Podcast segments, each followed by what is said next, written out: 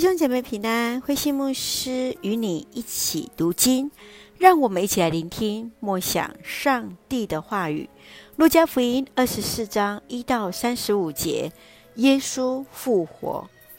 路加福音二十四章一到十二节，当妇女在星期天早晨带着预备的香料到墓地时，从天使那里得知耶稣已经复活了，他们就将这事。向十一使徒和其他的人来报告。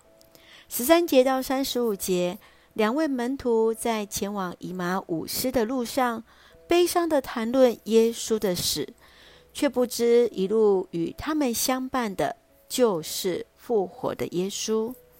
让我们一起来思考这段经文与默想。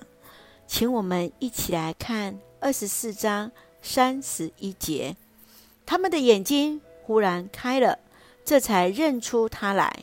但是耶稣忽然不见了。在同一天，妇人从天使那里得知耶稣已经复活。在以马忤斯的路上，耶稣与门徒一起同行。他们看见他，却不认得他。直到同桌吃饭时，门徒们才认出耶稣，才回想起。耶稣与他们对话时，心中的火热。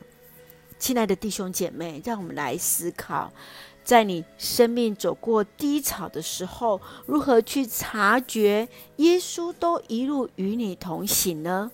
你会如何与人分享生命中去惊艳到耶稣与你同行？神愿主帮助我们，即便在那困境当中，不忘。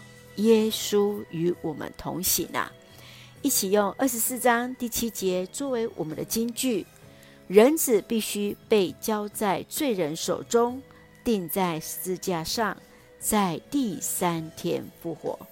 是的，耶稣已经从死里复活，这正是他带给富人、带给门徒以及今天我们每一个人最大的盼望啊！一起用这段经文来祷告，亲爱的天父上帝，谢谢主赐福恩待我们，使我们从主的话语与主连接。虽然我们曾以为自己走在那生命的低谷，却不知一路都有主与我们同行。求主开启我们的眼，看见你的同在，加添我们信心与勇气。谢谢主爱我们，赐福弟兄姐妹。身心灵都健壮，求主赐福我们的国家台湾有主的掌权，使用我们做上帝恩典的出口。感谢祷告是奉靠主耶稣圣名求，阿门。弟兄姐妹，愿上帝的平安与你同在，大家平安。